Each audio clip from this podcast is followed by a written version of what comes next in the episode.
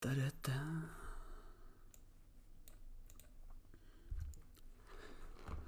Chvilka napětí, čas je skoro úplně ideální. A dámy a pánové, je přesně ne tentokrát 7 večer, protože z jistých logistických důvodů, přesně logistických důvodů péče o mého potomka jsme museli posunout náš stream po 100 letech, no přesně po dvou letech od 7 na 6 hodin, takže samozřejmě je přesně 6 hodin a náš stream týdny ve vidě právě začíná takže se můžete těšit na mnoho novinek k různým absurdním tématům. Některé vědecké témata, které dneska máme popsané, jsou absurdnější, než byste čekali, obzvláště provedení těch experimentů, ale o tom už si povíme s naším hostem.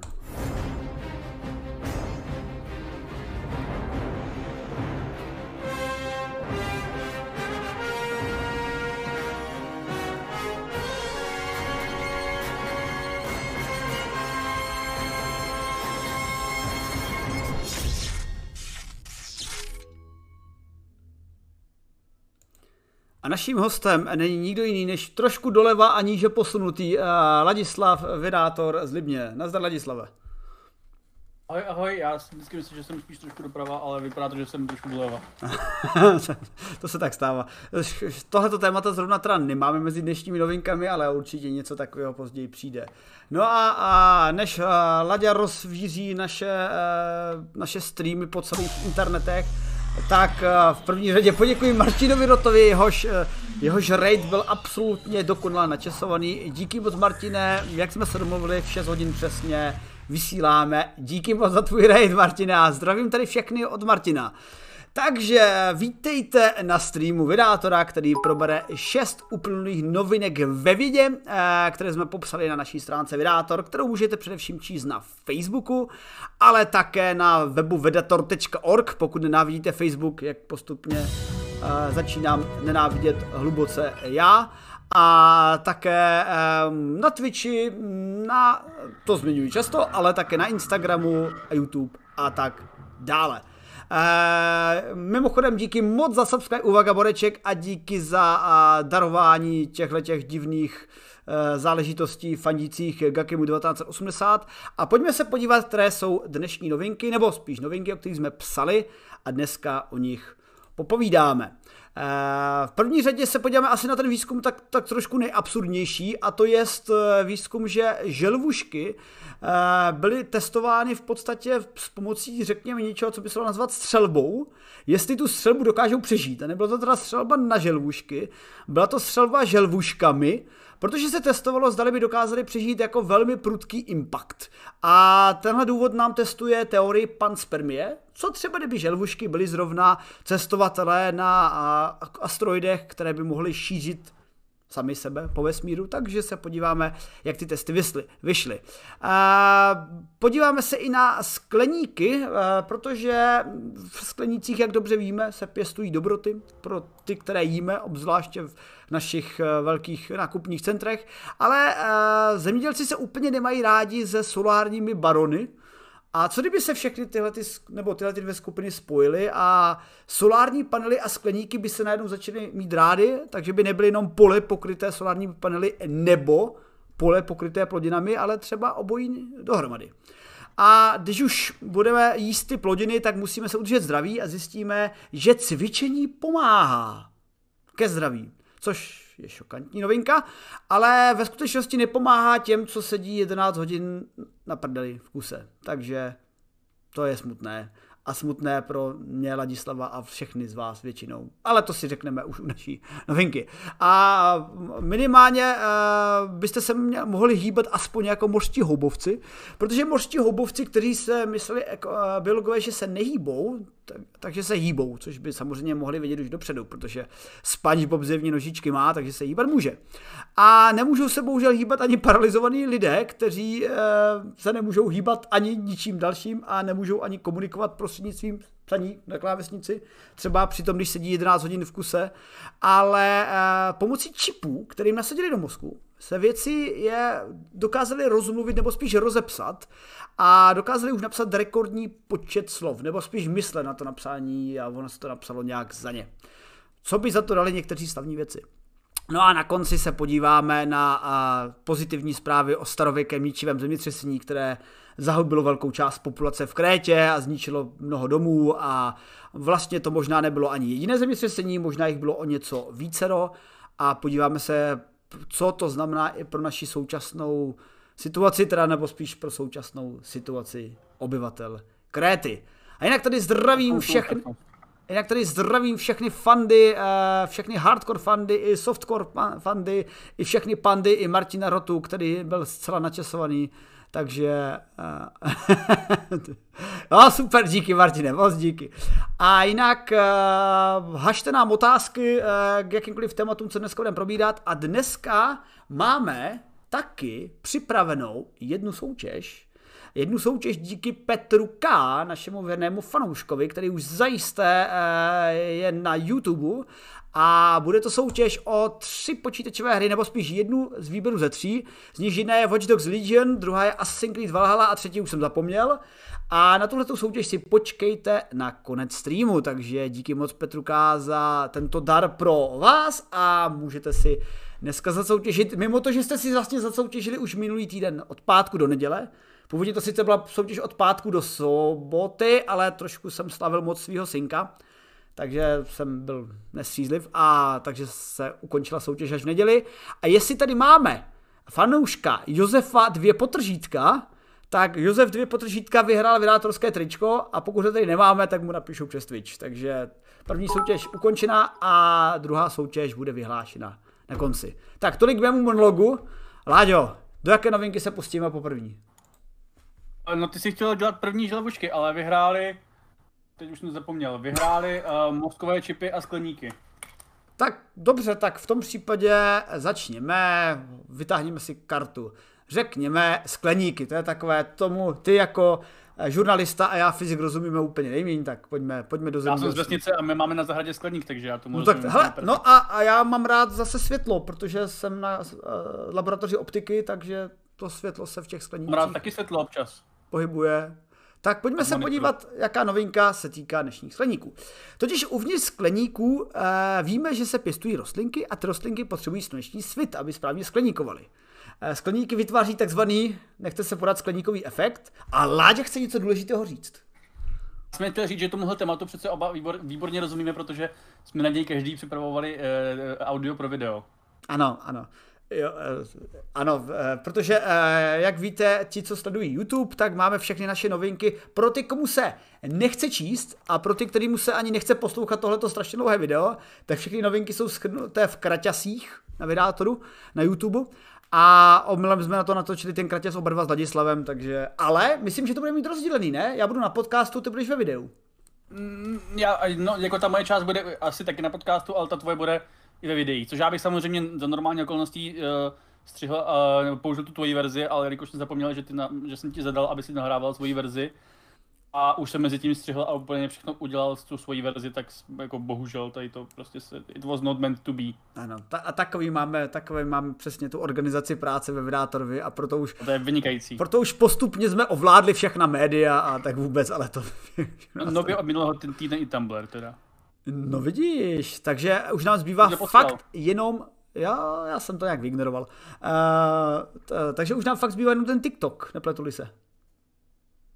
TikTok je, je rozpracovaný, ale eh, tak v tom smyslu, že by jsme ho neměli dělat ani jeden z nás, ale někdo, někdo třetí. No, a já ho ani fyzicky dělat nedokáží, protože mám, nemám. Protože tak já neumím, ty neumíš zpívat a já neumím tančit, takže. Počkej, já jsem bývalý metalový zpěvák, Ladislave. Právě. OK.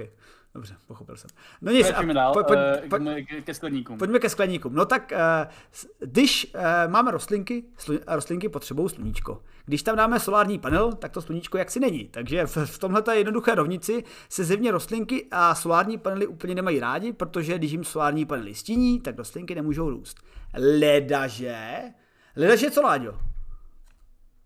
Ledaže dáme na střechu uh, solární panely a ty budou poloprůhledné, protože kdybychom udělali úplně průhledné, tak to znamená, že žádná část spektra, žádná barva nebo žádná část eh, vlnové délky eh, viditelného záření neprojde skrz, nebo že všechno projde skrz, takže ty solární panely nefungují, ale něco musí zachytit. A poloprůhledné solární panely fungují prostě tak, že zachytí pouze určitou část viditelného spektra, v rámci určité části mluvíme samozřejmě o barvách, takže třeba prostě červené, červené a modré záření a to všechno ostatní pustí dál. A rostlinky by to mohly využívat. Do čehož se podívali právě vědci eh, z výzkumného ústavu, který tady někde vypadnul. A tento výzkumný ústav, který tento mi někde vypadnul, eh, byl schopný zjistit, eh, byl schopný testovat, jak si vede salát s červenými listy, pod tím, když ho osvítíme různými vlnovými délky světla. Což ještě teda není úplně ten praktický poní test, protože se jednalo o test, jak by to světlo vypadlo, kdyby těma panely procházelo. Neukázalo se, že konkrétně salát je úplně v cajku a omezení na jino, určité části vlnových délek eh, je pro něj v pohodě. Což si myslím, že kdybychom tady měli nějakého rostlináře, tak je to jako zajímavý výsledek, že já bych třeba čekal, že z toho, možná v tom článku to pak přesně bylo takhle uvedeno, ale jakože třeba určité části spektra mu uh, totálně, brutálně boostují ten růst, jiné, jiné méně ale eh, podle všeho eh, ty výsledky byly porovnatelné v různých částech spektra, to znamená, že Salad je takový mutant, který je schopný se přizpůsobit let čemu. Akorát je teda problém, že úplně takovýmhle mutantem nemusí být každá rostlina, že jo? No, ale tak ona se i ve sklenicích jako nepěstují snad myslím úplně všechny typy rostlin a já už tam nepamatuju, jak to v tom bylo přesně, ale uh, jaké zkoušeli další plodiny? Uh, mluvilo se o rajčatech, a že se budou minimálně testovat rajčata. A, se budou. No jasně, že se spíš budou, jako zatím testovali jenom ty saláty. No ale tak ono, já jsem to v tom, v tom mém videu, které jsem o to udělal, které ještě teda nešlo ven, tak uh, jsem uh, ale jako říkal, že samozřejmě, uh, dobře, já v tom videu jsem to přímo jako takhle neřekl, to bych možná mohl přistřihnout, ale to už nebudu dělat. Uh, pointou je, že Mnohé rostliny samozřejmě uh, jim prospívá, když nerostou přímo na slunci. A my jsme tady jako samozřejmě nějak jako naučení, že plodiny patří na přímé, na přímé slunce, ale samozřejmě u mnoha plodin to není nutně pravda, zvláště pokud jdeme i nějaký, mimo nějaké jiné klima, než je to české. Takže uh, ono jako mnohé rostliny, zvlášť jako, já nevím, já, já jsem zmiňoval to jako třeba káva, jo, káva prostě Eh, ty, ty, ty, ty rostliny, co, co plodí kávu, musí růst v nějakém e, pří, přísti, přístěnu, mm-hmm. stínu prostě. Uh, jinak prostě jako... Mm, jinak se schnou. Zdechnou, jako pokud tak nerostou, čekal, čekal bych, že třeba asi nebudou plodit jako moc těch bobulí, takže nemám trochu k ničemu teda pro zemědělství a pro ně samotné teda jako vlastně samozřejmě taky pro to přežití. Že uh, ono jako to, že některé rostliny zvládají teda jako růst samozřejmě a myslím tím zemědělské plodiny, jo, ne jako nutně nějaký plevel, zvládají růst uh, dobře v těch podmínkách, kdy nejsou vystaveny přímému slunečnímu světu. Není zase tak překvapivé, tahle studie teda samozřejmě řeší nějaké jiné plodiny, u kterých se to úplně jako nepraktikuje, ale asi by nebylo až tak šokantní, kdyby výstupem bylo, že spousta plodin zvládá buď velice podobně, anebo samozřejmě s nějakými potenciálními omezeními růst uh, i na v, nějakém, v, nějaký, v nějakých těch limitovaných spektrech světla, ale samozřejmě já nejsem hnojář, takže uh, je možné, že... odborník na zemědělství. Samozřejmě, já, to, já můžu tady to slovo používat, já jsem z vesnice. Takže jako je samozřejmě možný, že uh, se to ještě nějakým způsobem bude muset jako korigovat podle těch dalších uh, studií.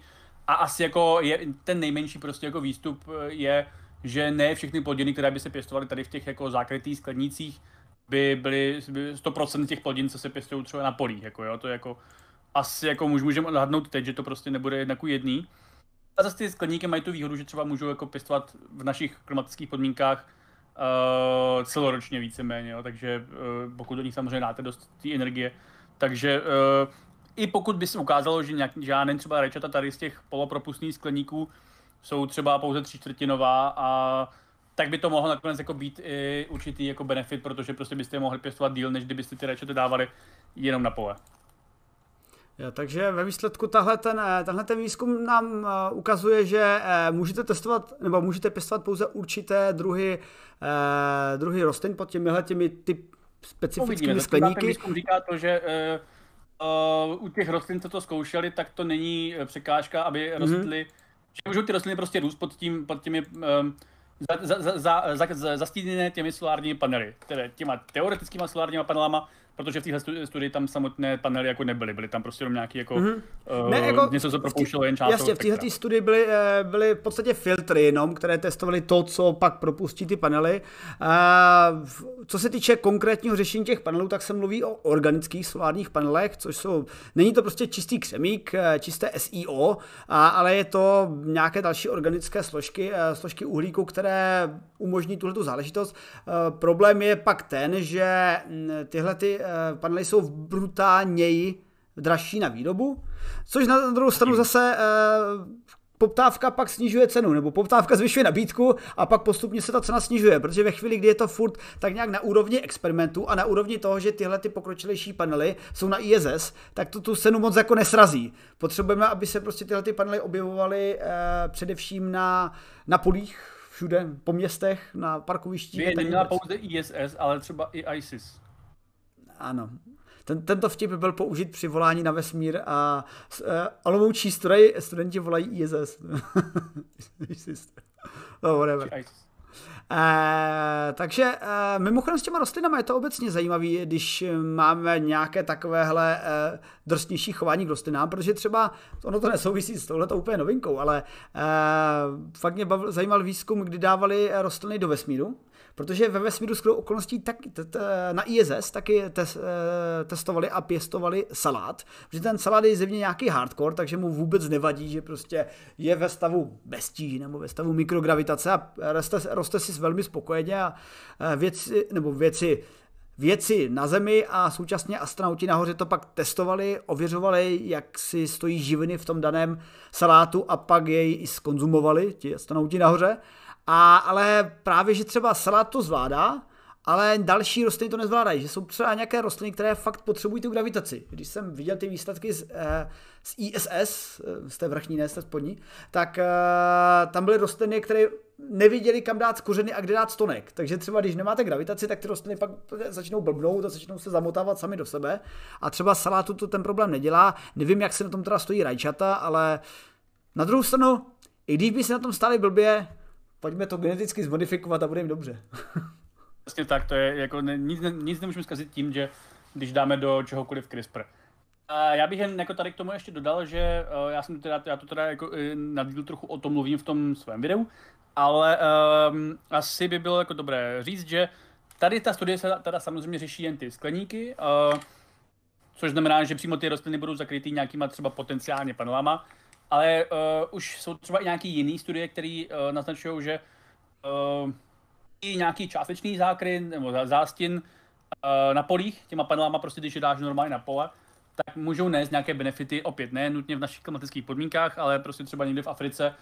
Uh, můžou prostě, může být široká paleta rostlin, které budou benefitovat z toho, pokud na polích prostě budou vysázené uh, i ty klasické panely uh, na nějak jako na střídečku s plodinama, jo? takže takový to uh, no, panel uh, rostlina, panel rostlina, nebo prostě uh, samozřejmě uh, řádek, záhon a tak dále. Protože opět se jim lépe roste, když nemají takový horku, jako, jaký tam mají, když rostou normálně jako na poli. Mm. A nejsem si úplně jistý, já, já, já linku tam potom článek, ale do nějaký zeměpisné výšky až a, a nížky potom uh, se to projevuje jako uh, značný benefit a pak u nás už to jako, uh, se to už neprojevuje jako benefit. Takže ale jako pointou je, že skloubit zemědělství a uh, řekněme decentralizované obnovitelné zdroje, tím myslím primárně panely, nakonec může být potenciálně cesta, jak uh, na pomoc třeba i zemědělcům, kteří, uh, a nejen teda jako nějakým způsobem tomu energetickému mixu, zemědělcům, kteří samozřejmě že vždycky mají takovou úplně nevýhodnou pozici, když je moc zima, tak je špatná úroda, a když je moc teplo, tak je taky špatná úroda, a když moc prší, tak je potom taky špatná úroda, takže já vždycky jako říkám, že ty budoucí uh, kolchozy nebo, nebo prostě farmy uh, můžou, uh, budou nějakým způsob, dílčím způsobem možná i elektrárny, protože dává podle mě jako celkem smysl kvůli tomu, že ty, uh, ta energie je další poptávkou, kterou tady ty v podstatě jednoduché výrobní závody na jídlo, ale třeba i nějaké jiné věci, zvláště na tom venkově, můžou pokrývat. Mm. Jak říká Amber Pa, právě agrovoltaika je teda ale zajímavá alternativa nebo zajímavá budoucnost, protože eh, neustálý souboj eh, polí pokrytých jenom panely a polí pokrytých jenom rostlinami, které tam sice historicky vždycky patřily, ale tak evoluce, evoluce, tak eh, eh, právě agrovoltaika by to mohla vyřešit právě v našem jiném pásu tím, že eh, umožní průtok správné části vlnové délky. A jak říká Láďa v, zastí, v nějakých oblastích, kde je přímější slunce, i ten zástin stačí třeba pro naše dobré kafíčko. E, mimochodem dobrá poznámka, e, jak píše Gandhi, samozřejmě efektivita těchto těch panelů je otázkou. Tady, ale tenhle ten výzkum se teda netýkal těch panelů, tenhle výzkum se týkal toho, jak se chovají ty rostliny. E, obecně efektivita solárních panelů se pohybuje mezi něco jako 11 a 15 procenty. Teoretická maximální efektivita mluví se o 27, 34 procentech tam se dostávají perovskitové solární panely, to jsou takové trošku houbovité, houbovitá záležitost, která je dost křehká, není moc pevná, což je blbý, protože když máte venku solární panely, na které prší, kadí na to ptáci a, a fouká na to vítr a skačou potom psy a zemědělci a děti zemědělců, tak to jako musí něco vydržet.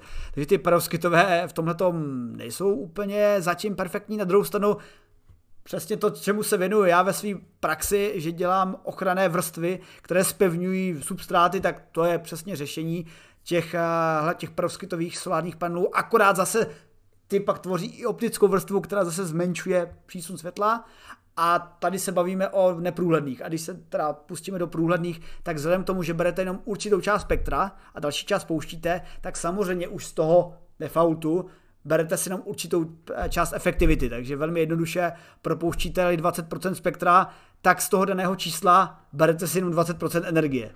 To, e, jako samozřejmě to může být citlivější na eh, různé části energie, nemusíte ztráta být třeba takhle přímo uměrná lineárně, ale jako bude tam výrazná. Takže v tomto bodě se ale bavíme o, o někom, pro koho bude výhodný mít současně farmu a současně zdroj energie ku příkladu nějakou farmu, která potřebuje ten zdroj energie pro to, aby tam bylo zajištěno. A třeba tady můžeme mluvit o těch farmách, o kterých jsme mluvili mimochodem eh, v rámci ESABIC, že o těm supermoderním zemědělství, eh, farmy za, na, připojené k družicím, k, eh, k nějakým robotizovaným, jak se jmenou, ty, co sekají trávu a obilí, kombajny.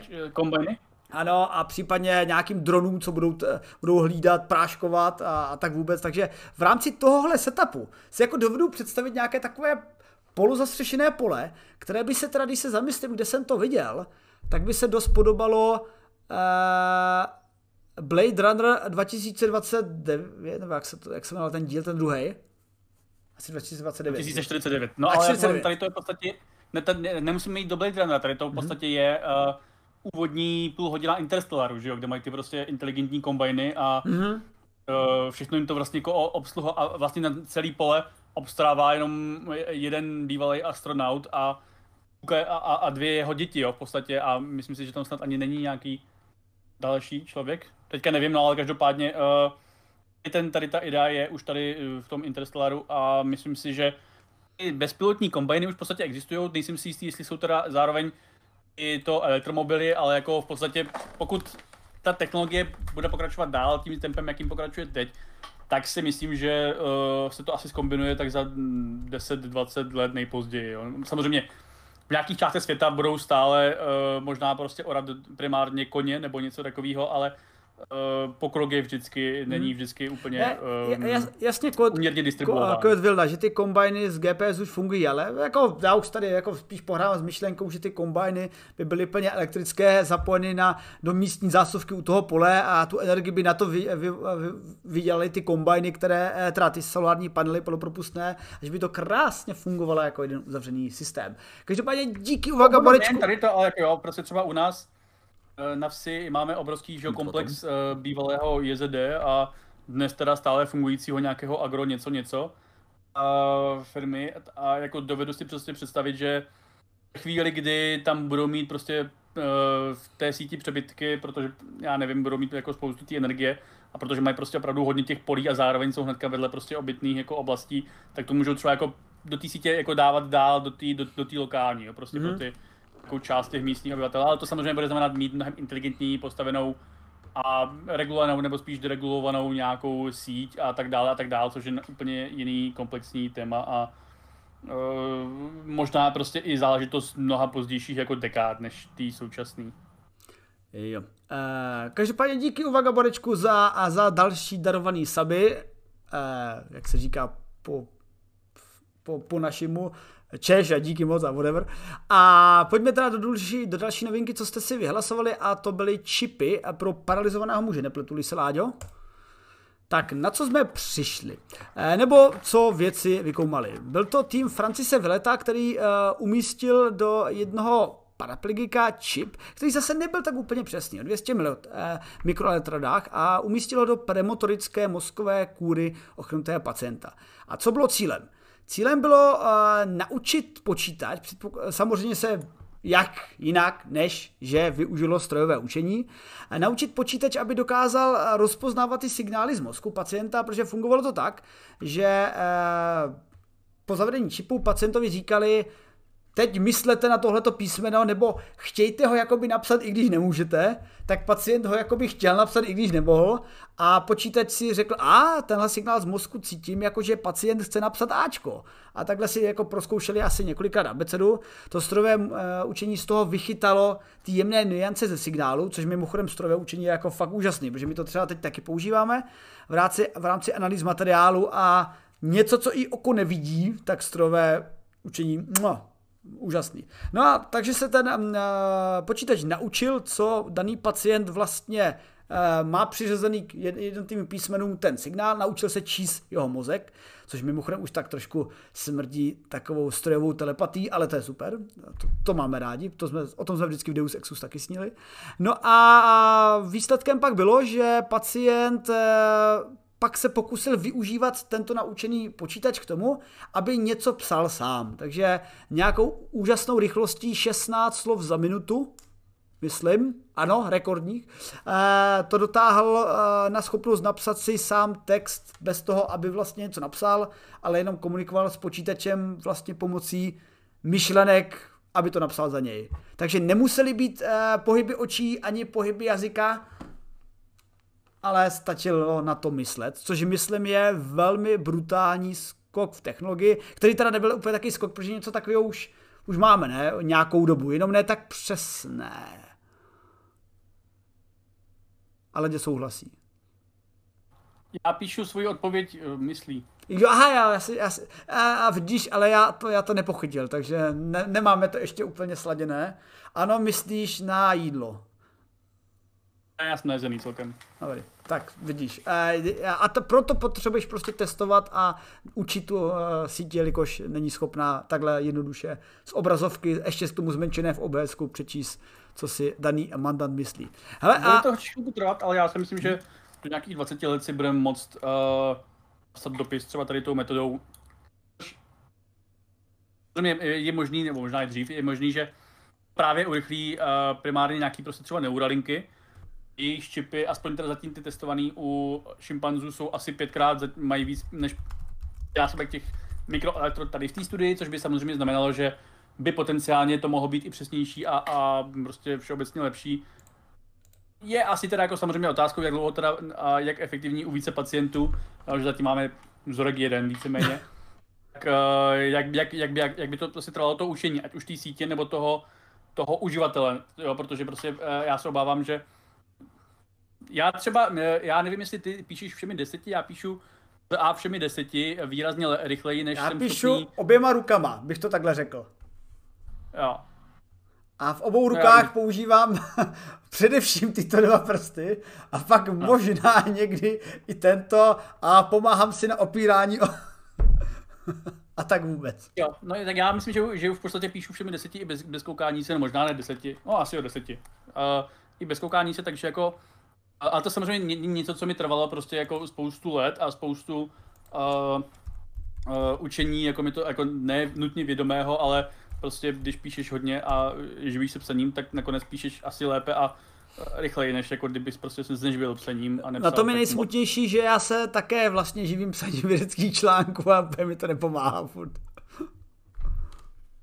No, ale ne, já, já, mě, mě jde jen o to, že uh, pokud já bych si třeba nechal zajistit tenhle čip, tak je dost jako úplně v pohodě asi možný, uh, třeba i ten neuralinkový, tak je úplně samozřejmě možný, že já uh, budu ještě mnoho spoustu let psát rychleji rukama, než prostě mozkem, protože prostě na to naučený mnohem lépe, takže ta technologie potenciálně by pro mě nebyla až tak úžasně... No ale, ale vlastně je zajímavý, že říkáš jako to, co napadne asi mnoho futuristů, že OK, tak dejme tuhle tu technologii i nám, normálním e, smrtelníkům, kteří sice můžou psát, ale jsou líní psát, takže kdyby třeba, třeba že by si takhle prostě sedli a psali ten článek, prostě, a, no, píš to tam. A teď akorát, jak, jak napsal uh, Kojot Vilda, ono by pak bylo asi nepříjemné odlišit, že něco píšeš a pak se tam začne objevovat eh, tvé myšlenky na večer s přítelkyní a tak vůbec. Jako, no, já bych tady v tom uh,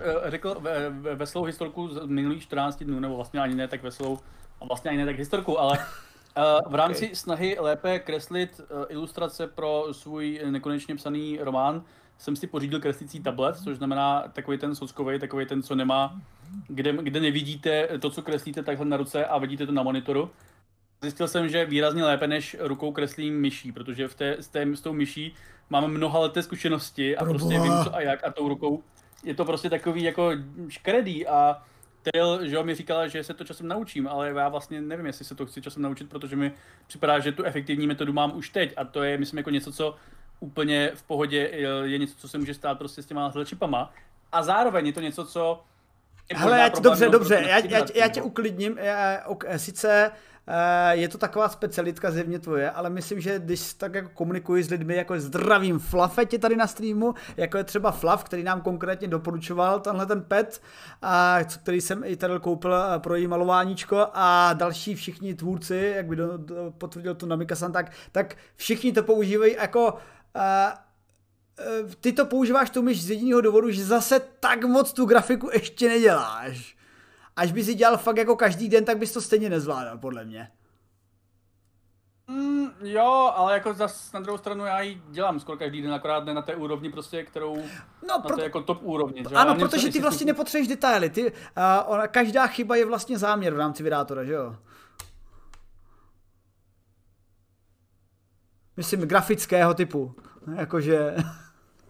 Takže myslím si, že jako nepotřebuješ zase úplnou takovou přesnost, jako když máš, děláš grafiku přesně nějakým perem na pedu, ale je teda, je to zajímavé přirovnání, zase na druhou stranu si myslím, eh, jako fakt se zamyslit třeba nad tím, hele, nechci machrovat, ale byl jsem v Americe. A v té Americe, když vidíš, jak ty lidi prostě chtějí využívat jakoukoliv technologii, která je k dispozici. Třeba mě úplně nejvíc dalo, já jsem bydlel ve městě, které je velikostí, uh, uh, Moravští budou znát Prostějov, uh, Čeští budou znát třeba, nevím, nějakou podobnou říčku, třeba, nevím, Rakovník je moc velký, tak polovinu Rakovníka, nějaký malinký město prostě, eh, co má 30 tisíc obyvatel, si domyslete.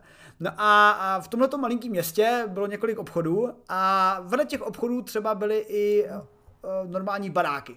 A z těch baráků jsem prostě viděl, že ty lidi, a dokonce jsem tam jednoho kámoše měl, že ty lidi ne, že by šli těch 100 metrů, si fakt koupit ty věci. Oni prostě nastartovali auto, vyjeli z garáže, dojeli tam, koupili si ne třeba velký nákup, argument by byl koupit si velký nákup a odvést ho tím autem, ale jako třeba nákup, co ani nestálo za to, abyste si sedali, dělali si ten pás a tohle prostě amici dělají. Takže ve chvíli, kdy amici dostanou technologii, hele, můžeme psát text bez toho, aby jsme uh, používali ruku. To je jasný komerční úspěch, absolutní. A Neuralink už, už teď mm, vím, proč... Te... Jako to prostě ne, neobjedeme tím, že nebudeme psát vůbec a nebudeme prostě místo toho třeba točit jako já. Jako, ta moje teorie, že všichni ve Star Wars Galaxy jsou um, jak se jmenuje, jak, no teď jsem si to úplně eh, zničil tady Ten replikátor si chtěl říct? Že neumí psát. OK. Že používají všude hologramy a, a něco. Pojď, a... pojedem, popojedem. To je už nějaká prostě nemoc mozku určitě. No ale um, já jsem tady tím chtěl říct, že pokud, já si myslím, že tady ta technologie, uh, která asi jako teda přichází, i, i, skrz, i skrz třeba Neuralink, a ne teda jako nutně v tom, že nebudeme muset hýbat rukou, když píšeme, ale spíš prostě třeba pro takový uh, jiný ovládání, určitě by se to třeba spíš hodilo pro nějaké ovládání jako vehiklů, Což je otázka, jestli to teda nebudou mít roboti jako brzy sami lépe, ale to je právě za druhou stranu takový to maskovský, že vylepšení lidé budou eh, v kompetici eh, s, eh, s robotikou a umělou inteligencí, takže vlastně nakonec ukáže, že budou v závody Formule 1 neuropilotů versus roboformulí, které budou ovládat umělé inteligence nebo něco takového. Ale jako rozhodně, když mně připadá, že bych asi velice dlouho učil tady s tou technologií, uh, vůbec jako prostě ovládat a myslet právě na to, abych jako opravdu psal nebo dělal cokoliv jiného, prohlížel si internet a nebo uh, rychleji prostě, já nevím, uh, obchodoval na burze, tak ta generace po nás to bude mít samozřejmě mnohem rychlejší. A teď se dostáváme prostě uh, k tomu, čemu jsme se my smáli pár let zpátky, že prostě naši rodiče a prarodiče mají problém ovládat internety a uh, dotykové prostě věci a podobné jako srandy. A je možné, že prostě tady to bude něco, kde my se budeme smát, nebo kde nám se budou smát ty nižší generace, které budou prostě brouzdat pomocí myšlenek a my si budeme jako říkat, že a co to je zase za ďábelský vynález a uh, nám to nepůjde moc a budeme díky tomu nachytávání nějakýma uh, spa, spa, spame, spamama prostě myšlenkovýma nebo něco takového, takže uh, se na to moc netěším teda popravdě.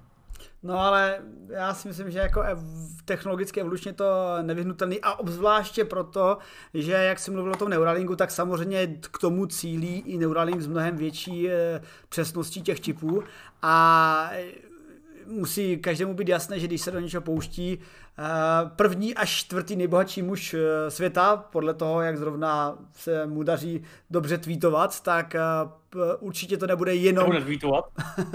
tak, tak určitě to nebude výzkum jenom pro omezenou část ochrunuté populace, ale bude to především pro většinovou část, která to může využít. A vlastně číst a brutovat si na internetu bez nutnosti na něco klikat, Vlastně, uh, ale, ale jak říkáš, může to být i ta technika stylu uh, Minority Report, uh, na to jsou taky vždycky dobrý fory, jakože budoucnost, Minority Report, Tom Cruise přijde ke svému počítači a místo, aby klikal myší, tak bude takhle posílat tady zprávu, ano, tady mám složku, tu si musím natáhnout sem, takhle a takhle a teď to jako přečtu, a nebo, nebo vlastně, když jsme se nedávno teď věnovali uh, věda versus divný sci-fi Johnnymu Mnemonikovi.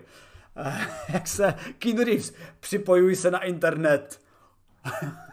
to, bylo, asi tak podobný, ale jako schopnost číst mysl Uh, jenom pro psaní, ale i pro další důvody, jako jak napsal zase Cohen Wilde, jakože uh, sice nebude asi úplně využití třeba ve školství, ve kterém budete se dívat na přednášku milé paní pěkné dějepisářky a pak paní děbsářka vás poprosí, ať řeknete výsledek na její otázku, pošlete myšlenkou, tak to bych taky úplně posílat nechtěl, protože by to mohlo být považováno za nevhodné.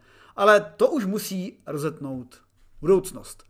A budoucnost, eh, nebo spíš minulost, eh, mohla rozetnout taky trošku eh, v helvušky, Protože želvušky je takový zajímavý živočišný druh, tardigrades, všichni ho známe a kdo ho nezná, tak se s ním i hned seznamte.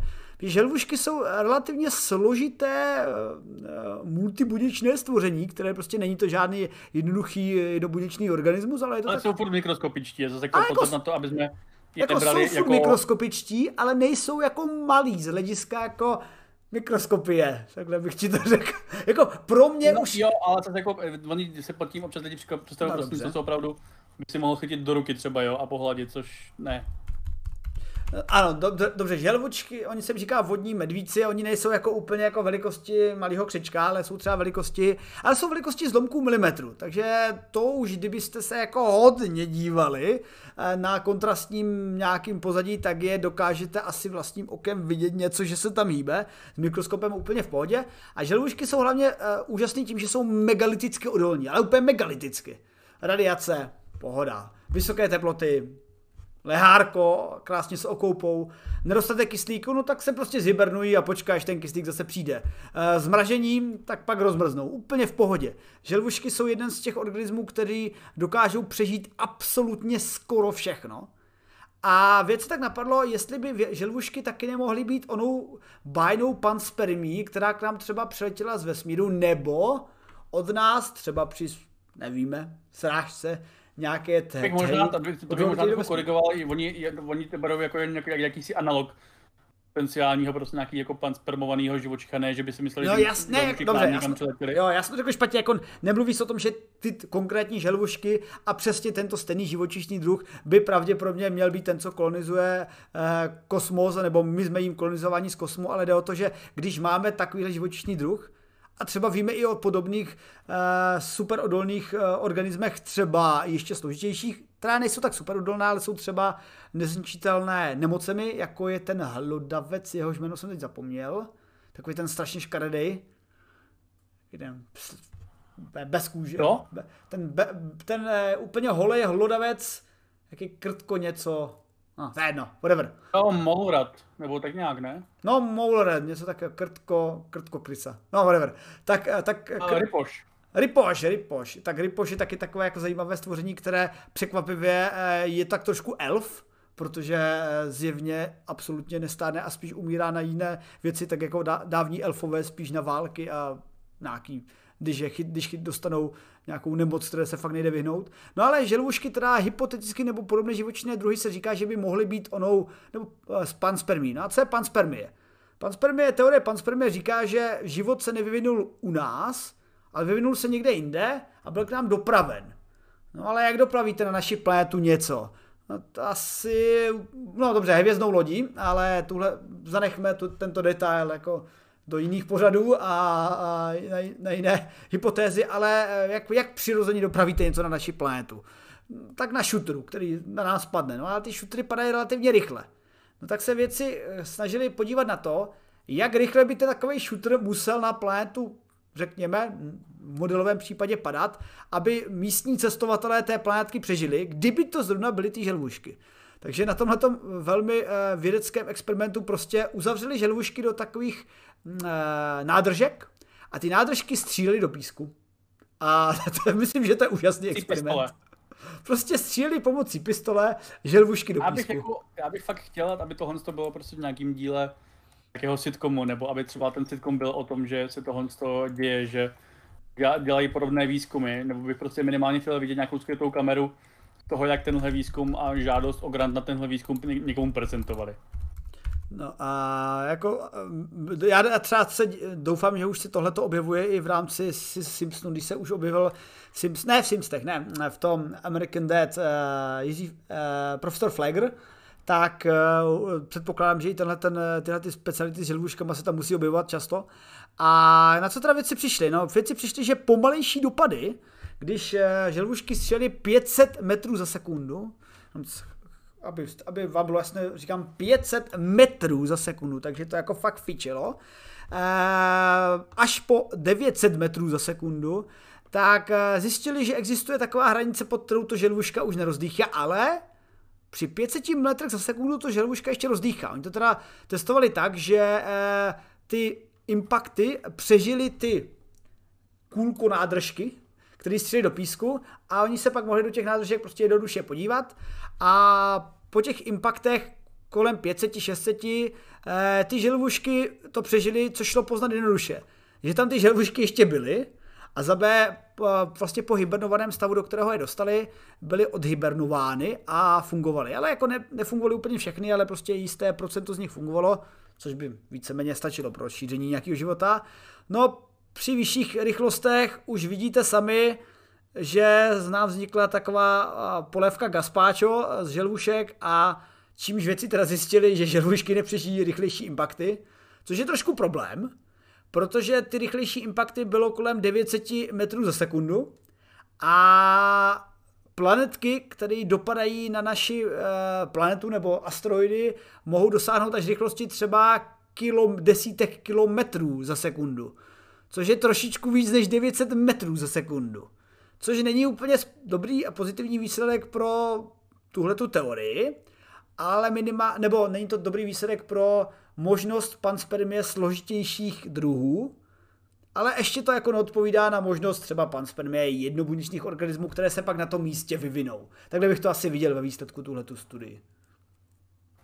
Jak bys no, to... tak já si třeba dovedu představit i to, že prostě uh, jako on může být i pomalejší impact, nebo může se třeba jako, můžeme si třeba vymyslet i nějaký uh, nějakou jinou metodu, než dopady prostě planetek, jak předat tu, tu hmotu, jo, protože ona třeba let zpátky byla nějaká studie, která byla teda čistě samozřejmě asi teoretická, ale která si představovala, jestli je potřeba na, na tu první část panspermie, čili to vyvržení těch živých organismů, no, mikroorganismů do kosmického prostoru, jestli je potřeba opravdu jen dopad. Jo? A my teda samozřejmě známe spoustu uh, no spoustu. Známe meteority, které prostě dopadly na Zem a pochází původně z Marsu, což znamená, že dřív dopadl nějaký jiný asteroid nebo planetka na Mars a jak to dopadlo, tak to prostě vyvrch, uh, vyhodilo část materiálu na unikovou dráhu meziplanetární a část tady z toho materiálu dopadla na Zemi, což je právě ten základní, základní vnělý mechanismus panspermie, který ale teda samozřejmě potřebuje, aby ten mikroorganismus přežil ten prvotní dopad, při kterém je vyvržen společně s tím materiálem ven,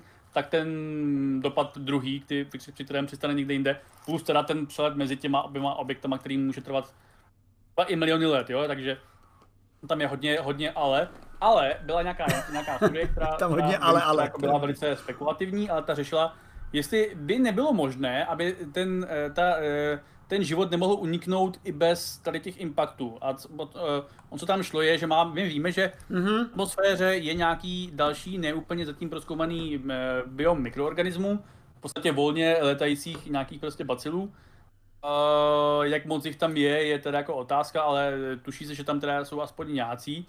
A jestli třeba není možné, aby já teďka nechci kecat, nevím, jestli to bylo jenom čistě v nějaký částice, anebo jestli to byly nějaký mikrometeority, ale kdyby to byly, a, a tak či onak, aby e, nějaký prostě jen průlet vymrštil tady ten, e, tady ten bacil na tu unikovou dráhu a je, v nějakém statistice, a pokud by z toho to byl nějaký jev, který se děje e, pravidelně, když ho teda jako úplně nevidíme, a třeba řekněme, že prostě každý průlet mikrometeoritu prostě má šanci vymrštit XY. Hele, uh, hele vy, vy, vím, jak to myslíš, jako uh, uh, dává to smysl, tady bych jenom doplnil, že třeba, uh, když se bavíme o jednodušších typech organismů, těch lehkých, třeba jednobuněčných, které teda prokazatelně jsou v těch svrchních vrstvách atmosféry, protože třeba je dokázali naměřit na modulech ISS, která už je ve vesmíru, ale ještě se dotýká těch svrchních vrstev atmosféry a podle všeho uh, se ty organismy organismy nedostaly dopravou ze země, ale skutečně jenom proudy v atmosféře, takže i v těch velmi řídkých pozůstacích atmosféry bych řekl, jsou schopny nějaké mikroorganismy uniknout. Ale jde především o to, že i na, té, eh, na tom povrchu stanice zjistili, že eh, jich těch organismů tam třeba několik nalepilo a s tím rozmnožováním to bylo jako tak, jak, jak jde, protože eh, musíš mít nějakou nadkritickou masu, protože ta podkritická masa prostě jednoduše vyschne a bude sterilizována kosmickým zářením, které je tam samozřejmě omezený, protože i je v magnetosféře skovaná, ale není omez, eh, je jenom omezený a ne kompletně vyřešený. Eh, takže jo, kdyby nějaký mikrometeor jako poslal pár těchto uh, organismů do vesmíru na unikovou dráhu, nebo přímo na tom prolítajícím šutru, který má teda dobrou, dobrou trajektorii, tak bych spíš řekl, že uh, tam nebude dosaženo toho kritického množství, ale v, jako ano, je, je to jedna story, ale uh, vlastně podobný výzkum byl vedený právě na základě i toho ISS, že pak zkoušeli vzít nějaké uh, kolonie uh, mikroorganismů a vali na to teplotu, vali na to laserem, vali na, aby dělali i radiaci a ověřili právě jako kde je ta nadkritická hodnota a fakt jako zjistili, že když je nějaká masa, nějaká tlustá vrstva, tak přežijou hlavně ty kryté těma svýma mrtvolkama. Takže bych to, muselo by to být prostě větší kolonie. Proto se třeba uvažovalo, že ty kolonie by se třeba vešly do těch šutrů při těch impaktech, ale tam je problém s tou rychlostí. Ale zase jako samozřejmě otázka prostě, jestli existuje tady nějaký ten biom a existuje prostě nějaká tady ta potenciální výměna, v jakém časovém horizontu se bavíme, že jo? Protože prostě já nevím, teďka z hlavy prostě, jak dlouho letěla třeba Hmuamua od té svojí nějaké řiti do naší soustavy, nebo Borisov, čili ty dva zatím detekované mezihvězdní objekty, pravděpodobně obojí komety. Um, ale jako, že jo, naše galaxie prostě má jako nějaký x miliard let a tady ty mistřelety jsou třeba v, v řádu jako desítek tisíc let, pokud se jako nemýlím.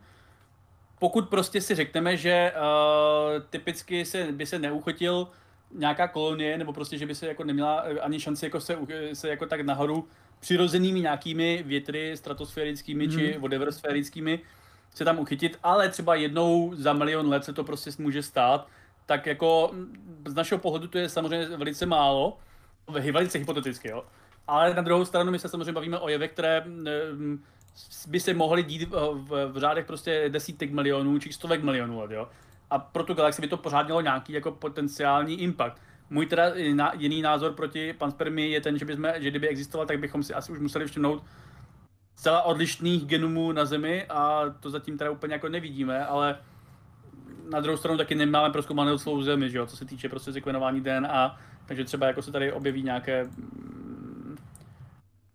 jasnější důkazy, vy třeba prostě ta bizarní studie pár let zpátky o tom, že chobotnice možná přiletěly z vesmíru, nebo, což byl teda samozřejmě víceméně bullshit, ale jako jde o to, že uh, bychom to potenciálně mohli tady proto najít nějaké genetické důkazy, nebo minimálně nějaké jako náznaky, jestli panspermie je nebo není validní právě hmm. i jako ne tím, že objevíme někde jinde uh, potomky našeho života, ale že třeba objevíme u nás nějaké jako jiné potomky.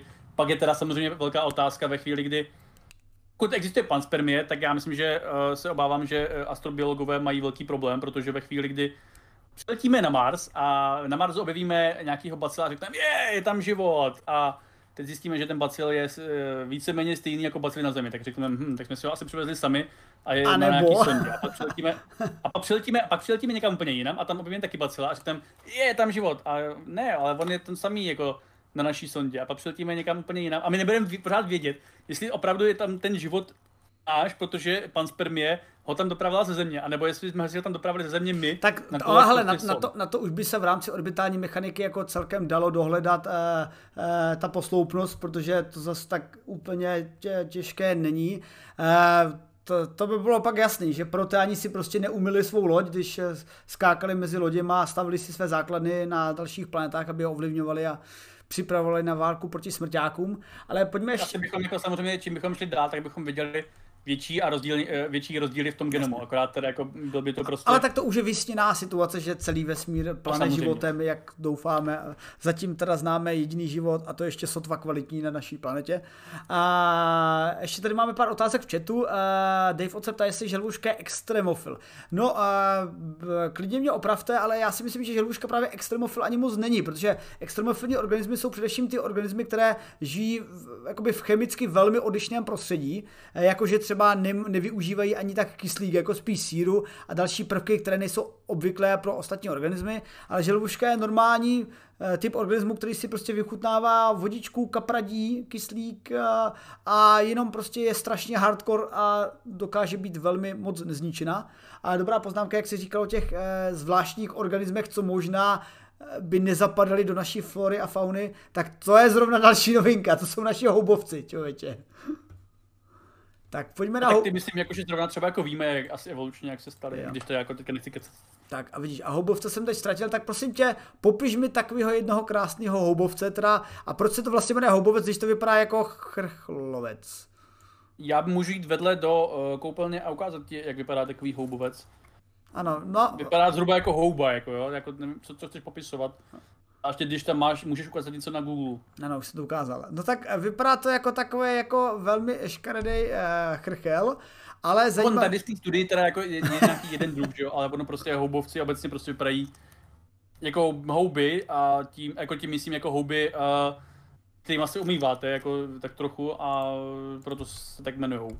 No, v tenhle ten výzkum je totiž, že konkrétně eh, tihleti houbovci, eh, tenhle ten živočišný druh, který, je jako hodně bohatý a ty druhy se víceméně velmi, velmi liší, jsou trošku specifický, řekněme, mimozemštěné naší planety, protože oni nejsou tak úplně jako rostliny a nejsou tak úplně jako živočichové, jako ty houby obecně jsou taková prazvláštní skupina sama o sobě, ale aby to se nepletlo, tak ti houbovci ještě rozhodně mají velmi daleko k houbám. Uh, oni jsou něco jako kolonie jednobuněčných organismů, což třeba dost připomíná, a už jsme několikrát mluvili o hleňkách, nebo a, když jsme se zmiňovali při rozhovorech s Jitkou Čejkovou, která porovnávala... Jako... Oni to trošku dál než hlinky, ale jako hmm. ano, nejsou zase tak moc dál. Jasně. A, a, třeba hli, hlinky jsou vlastně jednobuněčné organismy, které jsou schopné se chovat řekněme, jako stádově, jakože najednou se ty jednobuněčné organismy dají dohromady. Já to zkusím najít. Hlinky, Jitka Čeková, a ono se to jmenuje nějak anglicky, já jsem teď zapomněl. Hmm. Not, not.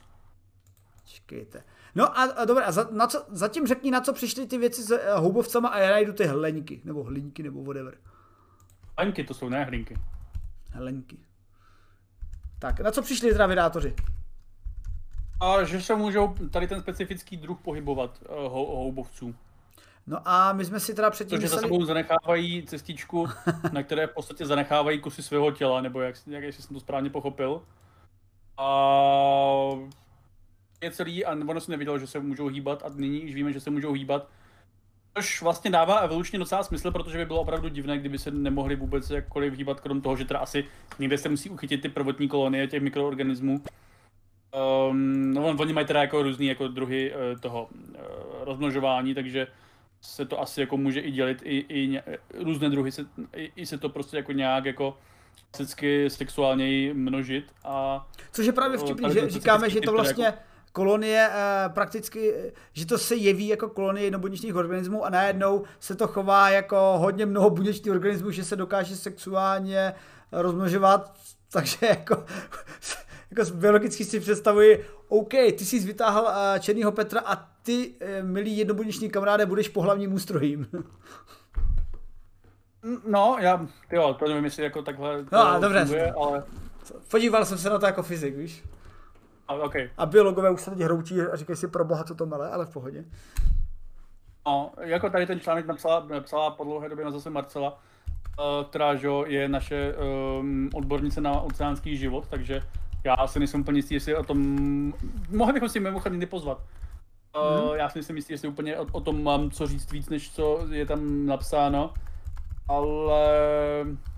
No tak já tě, hele, já tě zachráním, já už jsem ty uh, hlenky našel, takže uh, ve videích Hitky Čejkové právě, uh, že ty hlenky jsou jednobuněčný organismus, který se chová tak nějak prostě v pohodě jednobuněčné a když mu zaberete dostatek potravy, nebo že když to prostředí už není tak bohaté na potravu, tak oni se začnou tak shlukovat dohromady, protože stejně tak jako ty organismy, které jsou třeba na tom ISS, eh, ve více se to lépe táhne. A když vytvoříte skupinu, tak ta skupina potom je schopná ochránit ty další prvky z, eh, své množiny. Takže vlastně hleníky se takhle změní v takovéhle prstíčky, a ty prstičky pak jako aktivně hledají eh, v okolí, kde by se rozšířili, na co by se nalepili a, a díky tomu jsou schopni se lépe přemístěvat, než jako jednobuněčný organismus, který se chudáček takhle musí prostě promrskat eh, všema ostatníma bratříčkama, což je prostě úplně, pro, pro, když se to poprvé životě viděl, tak prostě úplně fascinující, jak sakra jednobuněčný organismus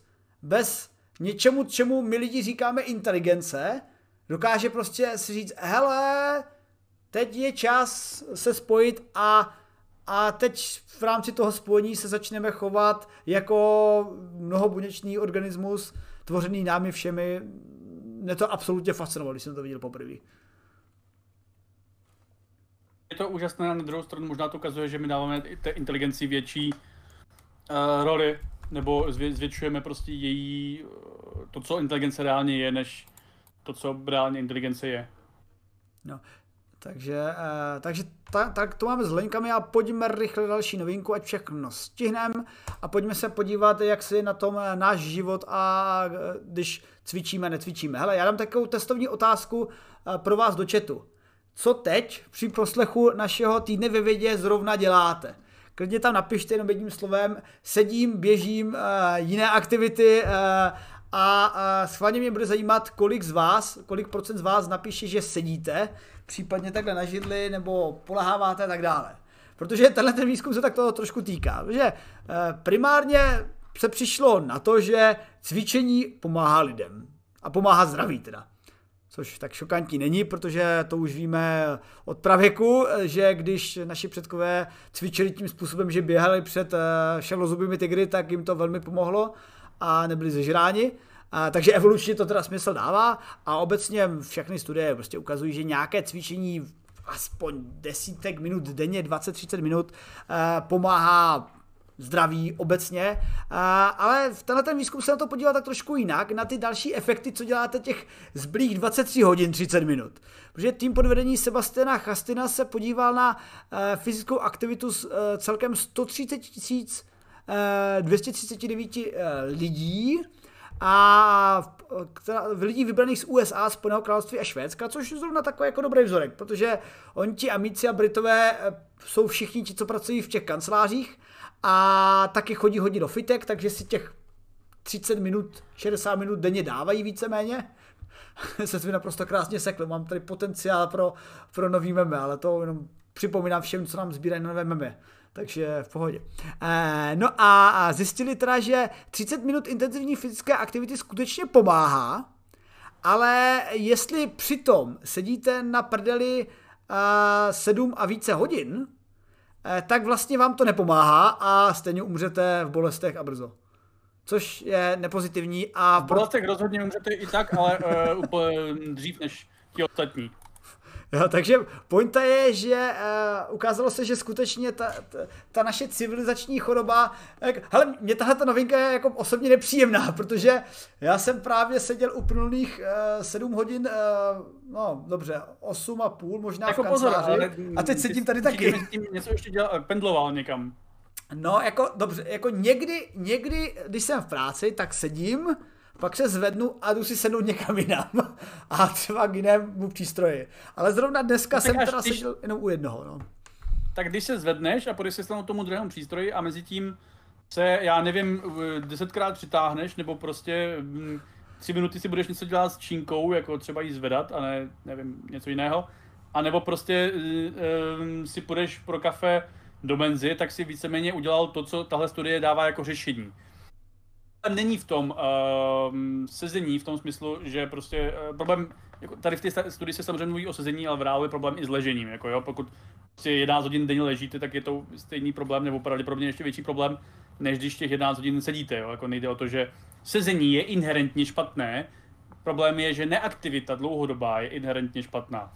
Ale pokud tu neaktivitu nebudete mít dlouhodobou, ale prostě budete si, tady v té studii teda doporučovali, no ti autoři té studie doporučovali, že jim vychází, že 3 minuty uh, intenzivnějšího cvičení anebo 12 minut uh, méně intenzivního cvičení je něco, co může uh, vlastně zvrátit ten efekt, ten negativní efekt, čili že prostě těch 3 až 12 minut na jednu hodinu je něco, případně třeba jako 6 hodin na 2 hodiny, prostě nějaký jako, ale samozřejmě čím, čím déle už budete prostě hnít, tak tím uh, se, se to bude prostě oddalovat ten efekt, ale jako jde o to, že uh, nejde o to, že nesmíte, že, že, že, že prostě cvičení eh, je zbytečné, pokud prostě víc jak 7 hodin jíte nebo něco takového. Problém je v tom, že musíte mm, prostě si to prokládat těmi fyzickými aktivitami. A to samozřejmě není něco, co je úplně neuvěřitelně nového, šokantního.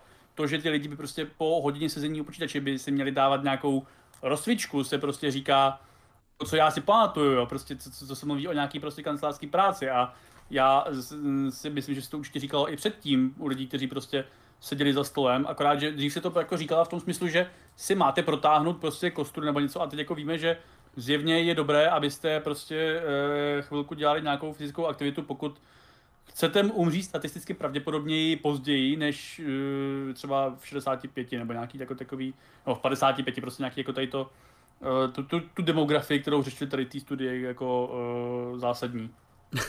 Slovensko se ptá, jestli se počítá i cesta k lednice. Hele, podle, podle toho, na co přišly věci, se počítá prakticky eh, jakákoliv eh, aktivita, co nesezení a neležení, co prostě ne, než víceméně fyzický klid, protože eh, doporučuje se třeba provádět eh, třeba každou, na každou hodinu sezení a ležení třeba aspoň 3 minuty náročnějšího.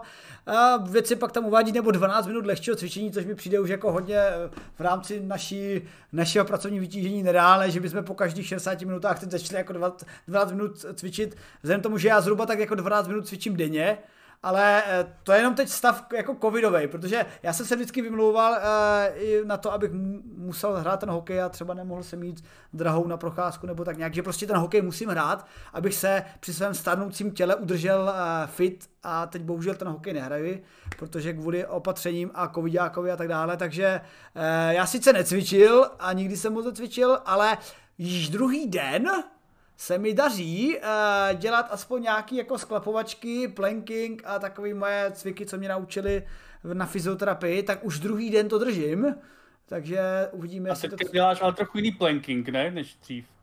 Ne, dělám jako normální prostě cvičení. Nebo... Myslím pl- planky, planking. Jo, a, a ano.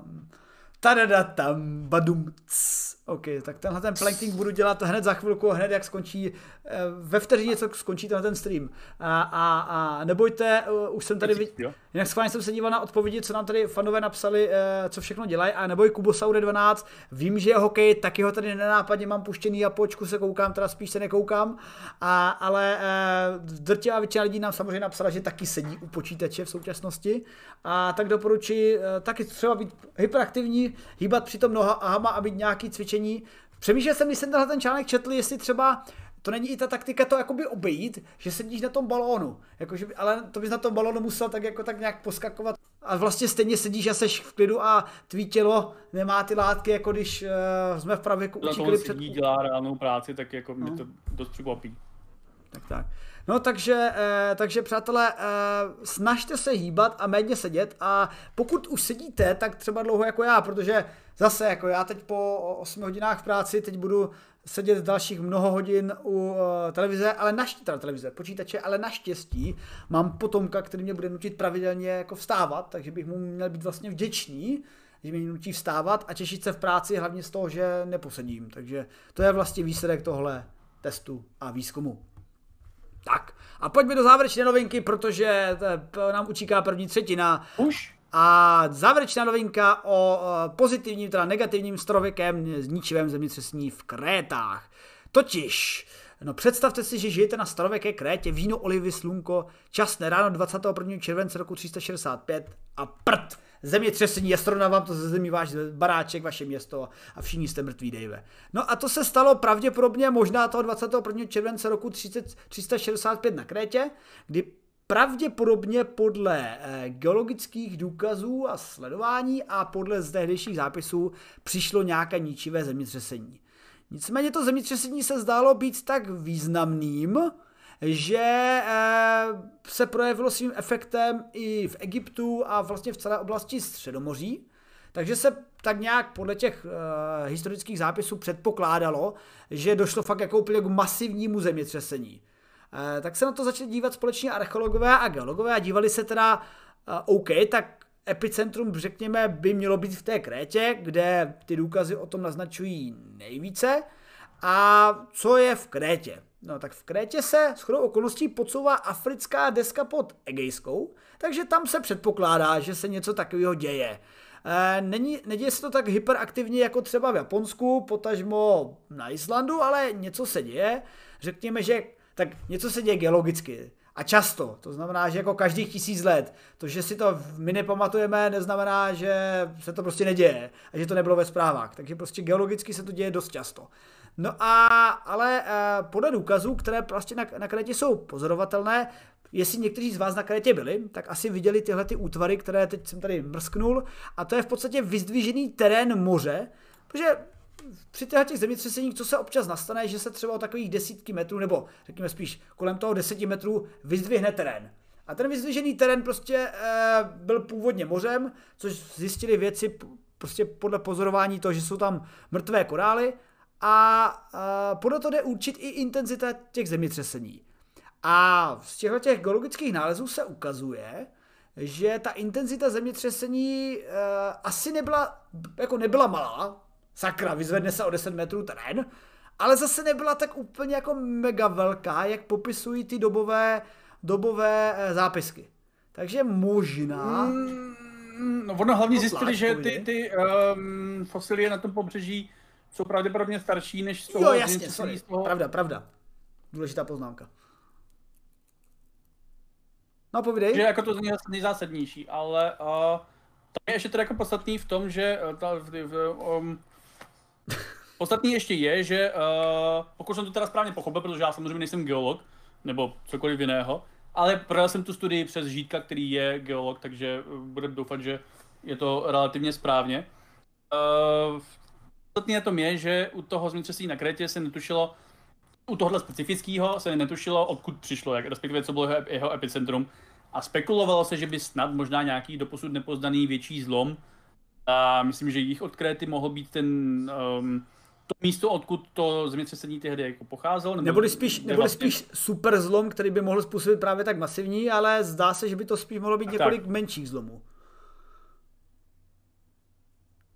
Říkám, zdá se, že by to mohlo být spíš několik menších zlomů e, e, častěji po no, sobě. No, no, právě, právě se zdá, že by to mohly být ty normální běžné zlomy, čili uh, v podstatě to, co jsme do, do posud chápali, že bylo super zemětřesení, nebo nějak, ať, zní to jako divně, ale budíš, nějaký prostě super silný zemětřesení, bylo možná prostě úplně normální zemětřesení a nebyly k němu potřeba super zlomy, ale byly k němu potřeba úplně normální zlomy, což ve výsledku je vlastně horší výsledek, pokud tam máte nemovitosti, nebo tam chcete strávit důchod, což já bych třeba někdy rád na kreditě strávil. Jako vypadá třeba nejen důchod, ale třeba i před důchodem to období.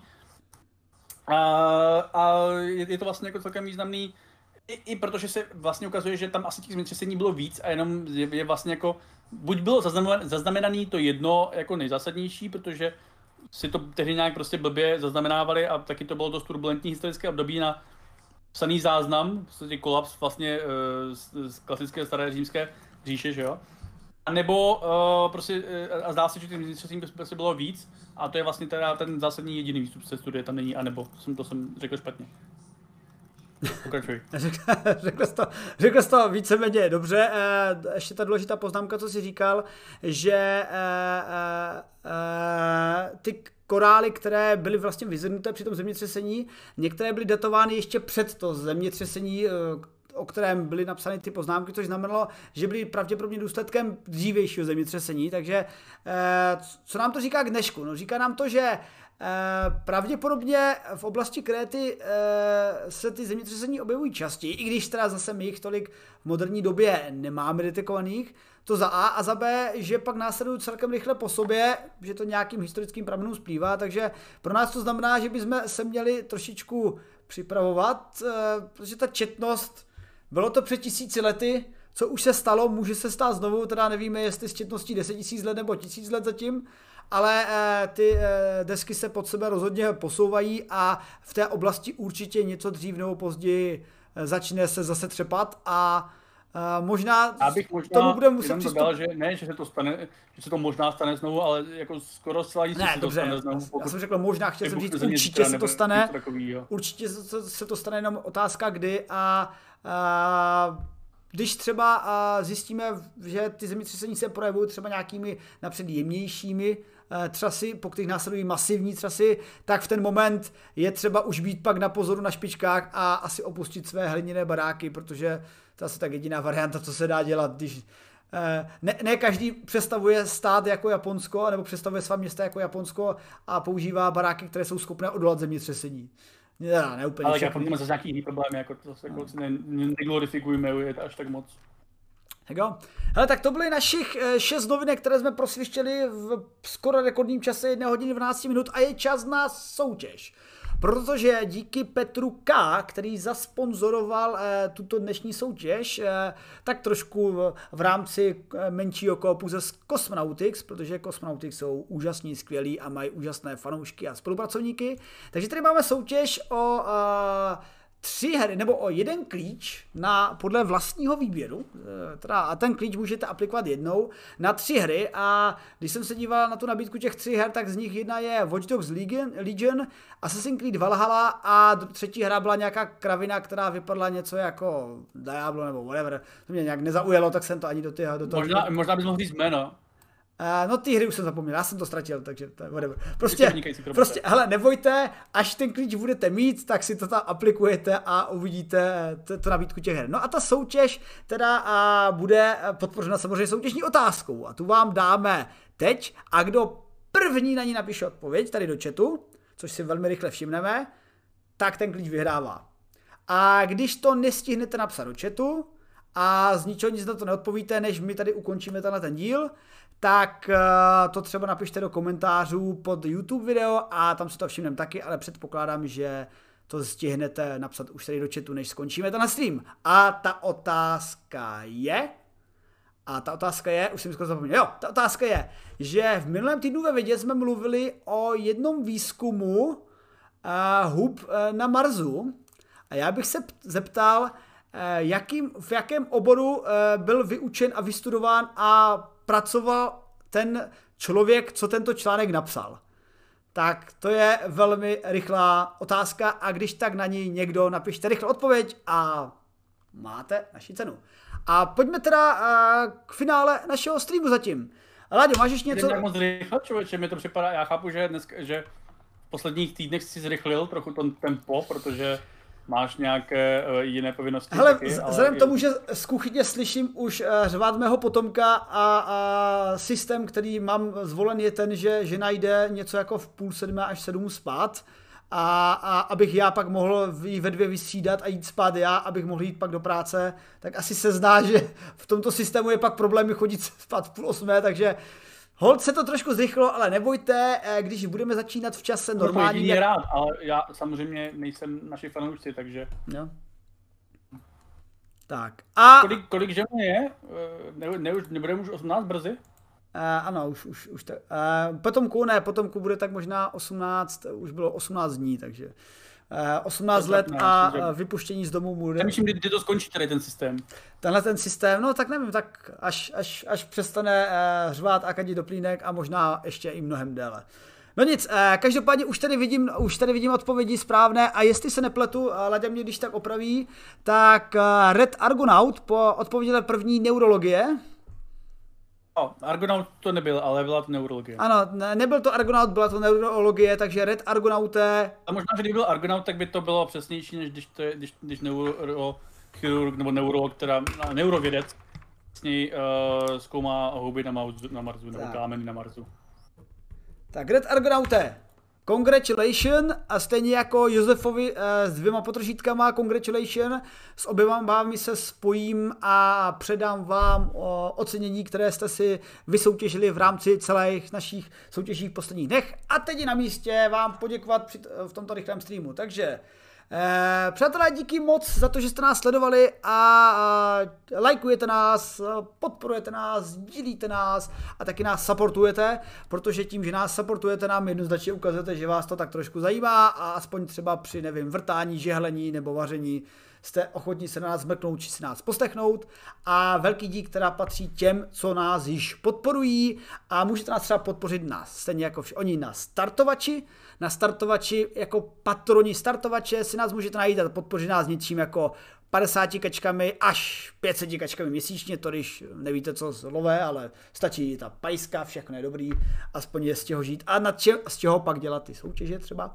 A v současným patronům bych chtěl tímto poděkovat, takže patroni, eh, díky Gaki 1980, Atlanta, Filip Česká, Davon Blueberge, Eiris, Lubomír Štraj, Štěpán, Daniel Kotou, Vidlička, Víčár, Hakli, Šest, Lapka, Tom Turek, Jirka, Karlsen, Novekové, Ladislav Cupa, jako Hlamal, Tomáš Zita, Ondra Kiksa, Aden, Samová, DJ Sklamal, Bízou Dudu, Zipity, Bob, Bob, Bob, Tomáš Manis 83, Filip Petr Hrt, Tom Smenek, Lejcest, Michal Dubík 09, Zdeník Omelka, X9, Zoulach, RA100, Blb, Vlk, Plneš, Brn, Zdrhl, Hrd, Zmlch, Brd, Skrz, Vrch, Smrk, Stvrč, Srn, Krč, Gandra 42, Wolflake, David Rod, Ola Svensson, Kopecka, Luce, Jan Hav, Jan Kodítek 2000, Klumbová Kateřina, Minoval in History, Lukáš Sobolí, Ucho, Zeusovo. A pokud nás chcete podpořit třeba na kanálech, které jsou jiného typu než Patron, pokud třeba vás nebaví nám to posílat měsíčně a chcete nám prostě poslat něco jednorázově, eh, tak můžete taky třeba jako donate 3 na Twitchi a nebo přímo na náš účet. Už jsme dlouho nedávali nějaký somrovací post na Facebook, už bychom se jednou za čas mohli.